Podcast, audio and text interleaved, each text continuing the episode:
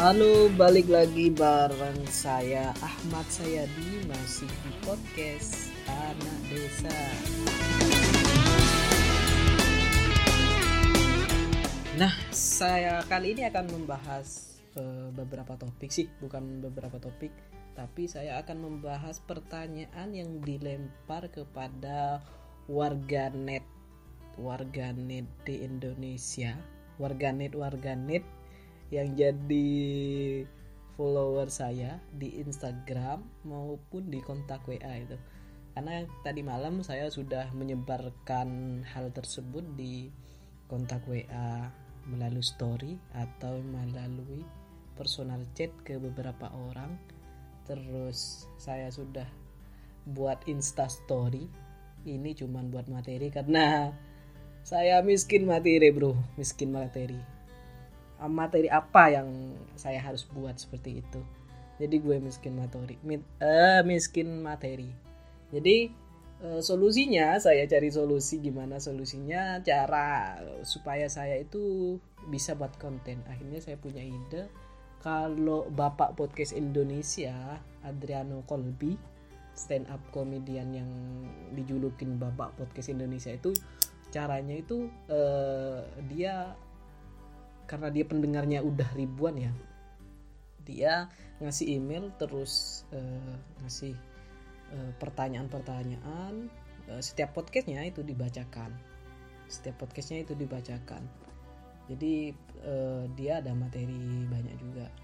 Kalau saya ini podcastnya itu saya fokusnya fokusnya masih bagaimana uh, anak desa ini mengakui jati dirinya jadi podcastnya ya tentu saja dinamaikan yang namanya anak desa, podcast anak desa. Nah kali ini uh, akan memilih memilih pertanyaan yang sekiranya perlu. Nanti yang agak pertanyaannya itu yang sedikit panjang jawabannya akan ditaruh di belakang. Yang pertanyaannya sedikit pendek lah. Saya akan taruh di depan biar cepat gitu kan ini kayaknya membutuhkan waktu yang sangat lama. Uh, kalau bapak podcast Indonesia itu kalau udah ngepodcast itu bisa sampai berjam-jam. Jadi apa podcast? Ya podcast itu radio on demand kayak radio-radio gitu. Kalau di video ada vlog kalau di penulisan ada blog namanya. Kalau di uh, suara itu tentunya ada podcast dong ada podcast kenal pertama kali nge-podcast itu waktu di Anti Corruption Youth Camp. Di situ ada uh, podcast yang saya sangat kocak sekali, yaitu podcast pojokan. Coba search di Spotify, SoundCloud, atau Mixcloud itu ada yang namanya podcast pojokan. Serius, lucu-lucu. Mereka berdua itu lucu-lucu banget. Dan topiknya itu sangat-sangat kekinian. Ada juga podcast subjektif yang dibawakan oleh Mas Iqbal Haryadi. Mas Iqbal Haryadi itu ketemunya di Bandung kemarin. Kemarin di Bandung. Jadi ketemunya di Bandung gitu. Di anti korupsi youth camp dia uh, sebagai pemateri uh, pemateri podcast gitu. Terus ada Suarani. Suarani ini adalah engkongnya podcast. Engkongnya podcast Indonesia podcast Indonesia yang lagi sekarang stay di di itu di Hong Kong.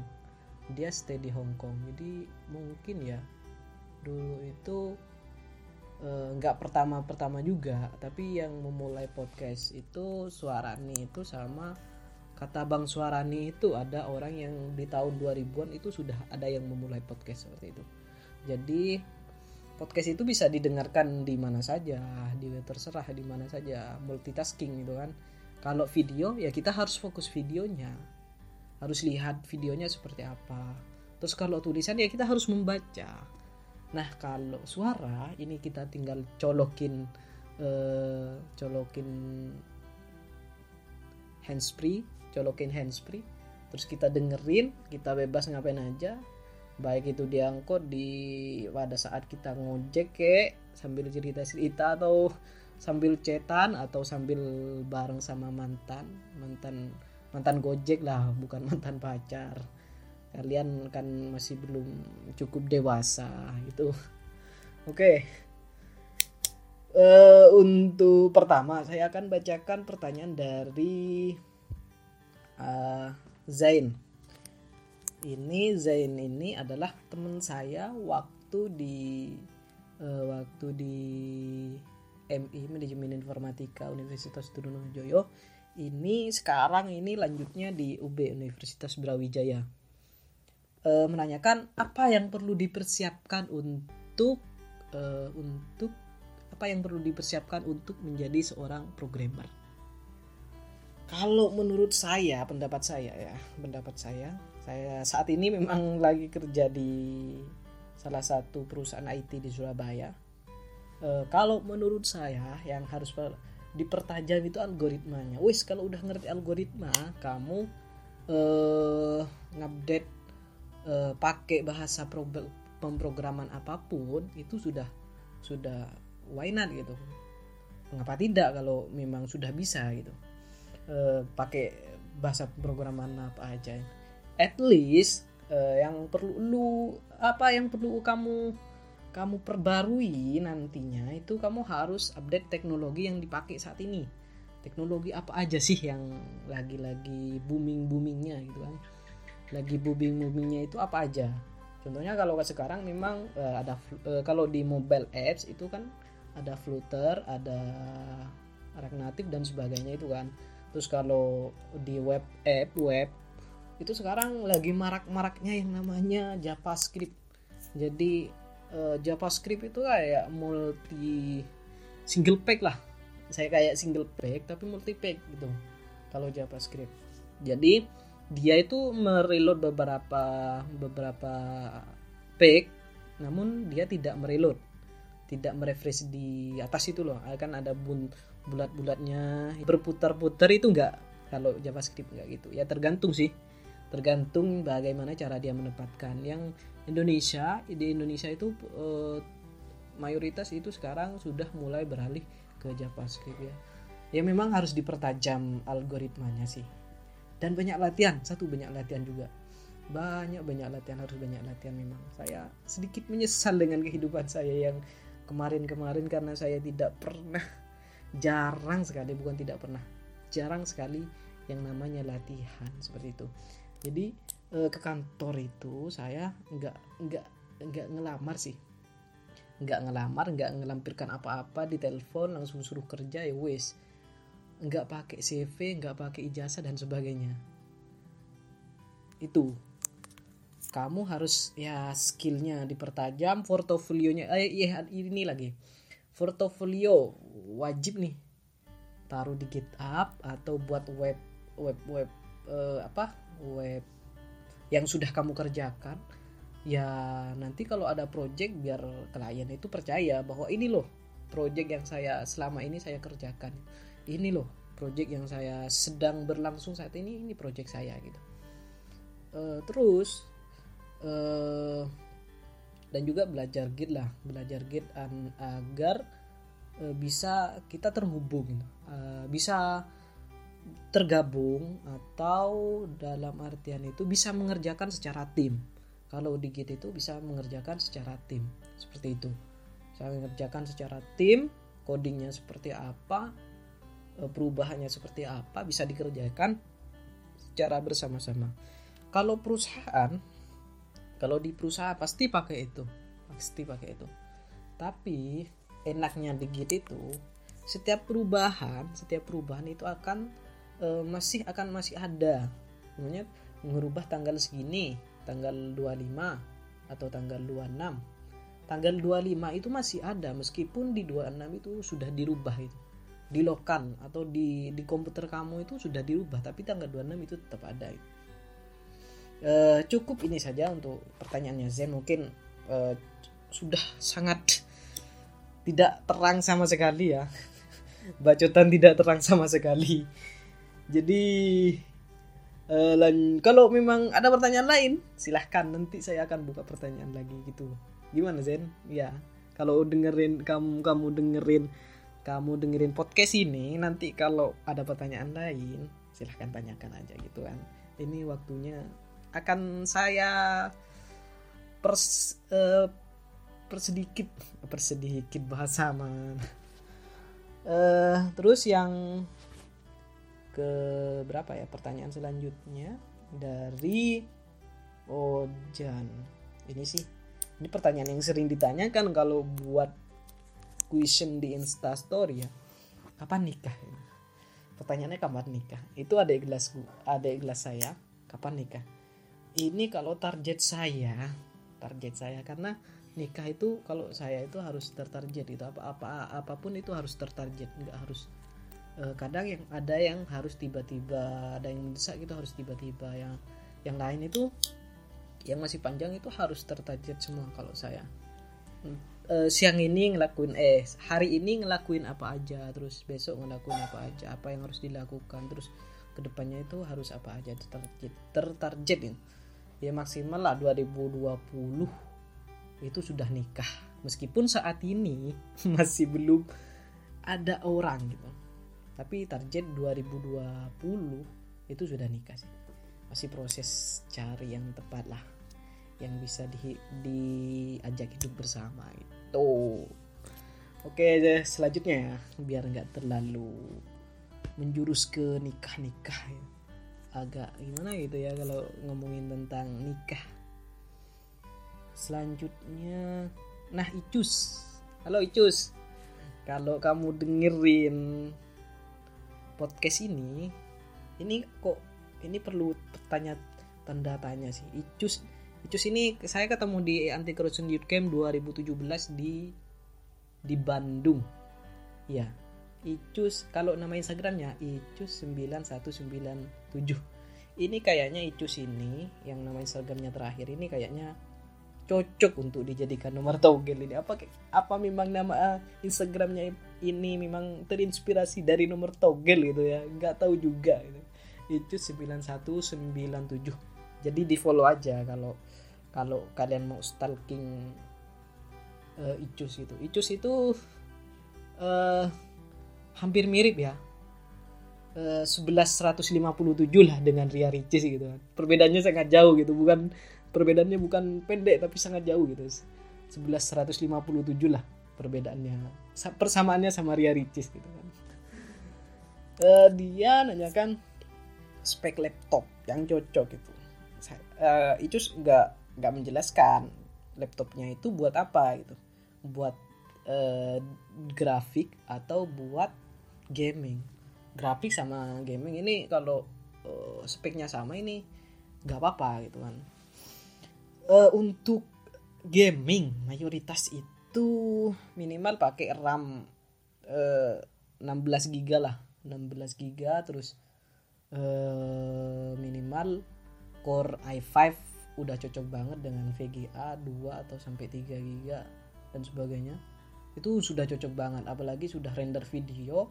Kalau render video kalau yang Adobe Premiere CC 2018 itu cukup dengan 16 GB itu sudah kenceng banget. Apalagi pakai SSD ya. Itu saya sarankan pakai SSD kalau SSD itu cepet banget serius. Cepet banget. Cepet banget. Dan juga saya sarankan buat Icus kemarin kayaknya Icus itu update story. Update story di Instagram. Bagaimana eh apa kriknya serial numbernya gitu kan. Mendingan beli deh beli dengan beli serius mendingan beli mendingan beli nggak barokah nanti nggak barokah nanti apa hasil YouTube-nya kalau diterima di AdSense ya kan watch time-nya masih sedikit juga subscribe-nya masih 30 kalau nggak salah atau 40 gitu. Perlu update lagi videonya itu. Uh, videonya itu perlu diupdate lebih sering diupdate sih biar biar subscribe-nya nambah gitu. Tak kirain kemarin, kirain kemarin subscribe-nya itu itu sudah nyampe 500 atau 200 atau 300. Eh ternyata setelah saya buka linknya ternyata masih 10 setelah saya subscribe 11 nambah satu. Uh, sesama konten kreator kita sama-sama dukung ya Icus. Jangan lupa follow YouTube saya juga gitu kan. Aduh ini lagi mic nanya mic itu apa ya? Ini kayaknya pertanyaan lucu-lucuan karena di story saya itu pegang mic gitu. Itu kemarin acara di Malang anti uh, angkatan perubahan anti corruption youth camp 2017 itu ngumpul semua dari Jawa Timur itu ngumpul semua. Terus angkatan perubahan itu ada Mas Rivo. Ada Mas Rivo tahu nggak Mas Rivo yang ya pasti kamu tahu lah yang lain.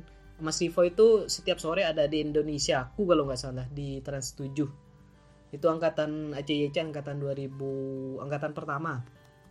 Terus ada Grexiana kecil bergerak. Terus kita juga uh, sama KPK KPK Mbak Feni Feni dari KPK terus itu acaranya sih kemarin mendadak saya disuruh mereview beberapa tulisan dari teman-teman yang saat itu ikut ke penulisan gitu. Jadi suruh, suruh review terus alasannya kenapa terus dijelasin itu. Saya jelasin beberapa cara nulis berita dan kepenulisan lainnya itu nah itu cus kenapa saya pegang mic? Bukan gue sok sombong. Eh bukan saya sok sombong. Ini Icus ini Tasikmalaya. Jadi kalau saya sama Icus ini ngomong ngomongnya kadang gue lu gitu kan. Kadang ngomong gue lu Terus e, pertanyaan selanjutnya itu dari Mbak bukan pertanyaan sih Mbak Limaura. Ini di Instagramnya Limaura gitu kan istrinya Mas Wahyu blogger pelat M. Bosen tiap instastory nanyanya selalu bebas tanya. E, gini gini mbak kemarin itu kan e, rencananya kemarin yang belum belum sebelum sebelumnya itu kan gak ada rencana buat uh, konten untuk podcast gitu kan. Tapi saat ini saya mau uh, setiap instastory atau setiap setiap uh, apa yang saya jadikan story itu bermanfaat bagi orang lain ataupun bermanfaat bagi saya gitu. Intinya gitu kalau saya buat instastory seperti itu. Ya kadang juga ada juga yang instastory alay gitu kan biasa masih masih belum di atas umur masih belum di bawah umur saya masih belum saya masih di bawah umur gitu. Uh, ada pertanyaan lagi dari Suwaibah Suwaibah itu di SMP kakak kelas saya di universitas itu satu angkatan. Di universitas itu satu angkatan. Jadi dia nanya kamu ganteng apa jelek ya kalau kamu nanya sama saya itu pasti bilangnya ganteng dong. Pasti ganteng bilangnya ganteng. Nggak mungkin jelek lah. Nggak mungkin. Kalau kamu yang uh, menilai saya pasti uh, nilai kamu itu pasti jelek. Ya pasti jelek. Karena saya nggak ganteng-ganteng amat dan nggak jelek-jelek amat gitu kan. Berarti ada di tengah-tengah dong. Terus selanjutnya ini ada dari apa ya? Uh, Musrifah. Musrifah ini temen saya dari SMP SMK terus uh, kuliah. Itu di kuliah itu duluan saya yang masuk karena pada 2013 angkatan 2013 Musrifah itu nggak lolos di SBMPTN dan juga Mandiri Pak lolos. Akhirnya saya juga akhirnya saya Maskur sama Abdul Wafa yang lolos. Uh, itu dulu ada Saidah sama Saifuddin. Adin Adin. Itu nggak lolos di 2017 di 2013 jadi Musrifa ini temen saya. Kadang Musrifa ini curhat sampai nangis-nangis ini curhatnya kalau curhat sama saya. Kadang saya curhat kadang kadang kadang gitu ya. Dan kalau dengerin kadang ya. Tuh. Kadang curhat gitu. Jadi musibah ini tanya kapan kamu berani jadi cowok? Ya gue saya cowok lah cowok saya cowok serius saya cowok. Gini loh kemarin kenapa musibah ini tanya seperti ini? Karena eh di waktu SMK SMK STM kan anak STM kan. SMK saya itu dulu eh, banyak sih berteman dengan cewek gitu kan. Ya memang cowoknya nggak ada gitu sedikit banget gitu. Jadi sedikit banget jadi eh, ya temennya sama Muslifa sama yang lain-lain lah cewek-cewek waktu itu. Jadi eh, saya cowok saya cowok. Kalau mau bukti ya saya nggak bisa ngebuktiin gitu. Tapi nantilah kalau kamu mau bukti ya nantilah saya undang langsung gitu kan. Saya cowok saya cowok bukan cewek gitu. Bukan cewek saya cowok. Eh pasti lu tahu kan. Pasti kamu tahu kalau saya itu cowok bener-bener cowok gitu kan. Uh, lanjut lagi. Ada pertanyaan dari Lulu Nur Aini. Apa pengalaman yang paling greget? Intinya gitu apa pengalaman tergreget pengalaman tergreget itu apa ya? Kayaknya semua perjalanan hidup saya itu greget semua itu gak ada yang tidak greget ini di da, di da, di dalam kamar kos gitu kan rekamnya di, di dalam kamar kos. Jadi semua dalam hidup saya itu kayaknya greget semua deh. Jadi greget semua tergreget itu dulu waktu 2000 2016an kalau nggak salah atau di 2015an saya tetap ingat sampai sekarang itu kan. Dulu itu mengkritik uh, oke okay, bagi yang dengerin dari desa saya itu silahkan nanti tapi saya sensor gitu kan untuk nama-namanya. Bukan sensor sama saya tidak akan menyebutkan itu waktu itu dulu saya pernah mengkritisi kepala desa untuk transparansi anggaran desa anggaran desa itu saya ada uh, ada grup di Facebook tentang desa saya tersebut. Jadi di desa saya tersebut ada grup saya posting tentang hal itu bagaimana anggaran dana desa yang diturunkan pemerintah ini transparan itu. Desa juga tahu, masyarakat juga tahu e, dibuat apa, bagaimana, sisanya berapa. Juga masyarakat juga pengen tahu seperti itu. Jadi waktu itu saya mengkritisi hal tersebut sehingga beberapa setelah posting beberapa kan postingnya saya itu pagi kalau nggak salah atau siang gitu setelah malam ada seseorang yang nelpon yang ngancam-ngancam buat apa ya buat membuat saya tidak ada lagi di dunia ini atau ngancam-ngancam buat mati saya. Ngancam awas lo awas kamu. Kalau kamu sampai datang ke ini atau balik lagi ke desa atau saya temukan di desa akan saya bunuh gitu kan. Nggak kata-katanya nggak gitu juga gitu. Akan saya apa gitu bunuh. Pokoknya intinya dia ingin membunuh saya gitu tapi pada saat itu memang saya ketakutan pada saat itu. Jadi saya ya, pada waktu itu saya nggak pulang kampung sampai 4 sampai 3 bulan. 4 sampai 3 bulan saya nggak kampung pulang kampung. Setelah kondisi agak saya lihat itu agak sedikit membaik saya pulang kampung. Tapi sebelumnya itu setelah ada ancaman itu saya kabarin ke kakak dua kakak saya itu kan. Yang ada di Malaysia sama yang ada di Depok gitu. Saya kabarin bahwa saya ini diancam oleh ini orang ini. Kalau saya mati nanti berarti yang membunuh ini ini ini sama ini. Jadi saya jadi saya uh, waktu itu memang sedikit was-was dengan keadaan tersebut. Nah, yang lain juga paling eh, paling spesial gitu kan, paling greget tapi spesial gitu pengalaman itu. Waktu saya diundang oleh Facebook Facebook Indonesia. Acara tersebut memang yang ngadakan itu acara Facebook Singapura, Facebook Asia Tenggara gitu kan. Pusatnya di Singapura. Dia saya mengundang saya uh, di Facebook Indonesia di Jakarta tepatnya itu Capital Place Jakarta Jakarta mana ya lupa kayaknya Jakarta Pusat kalau nggak salah pengalaman pertama ya pengalaman pengalaman paling greget itu ketika saya uh, naik naik Uber kalau nggak salah ya Uber. Nyampe ke Jakarta saya install Uber Gojek sama Grab.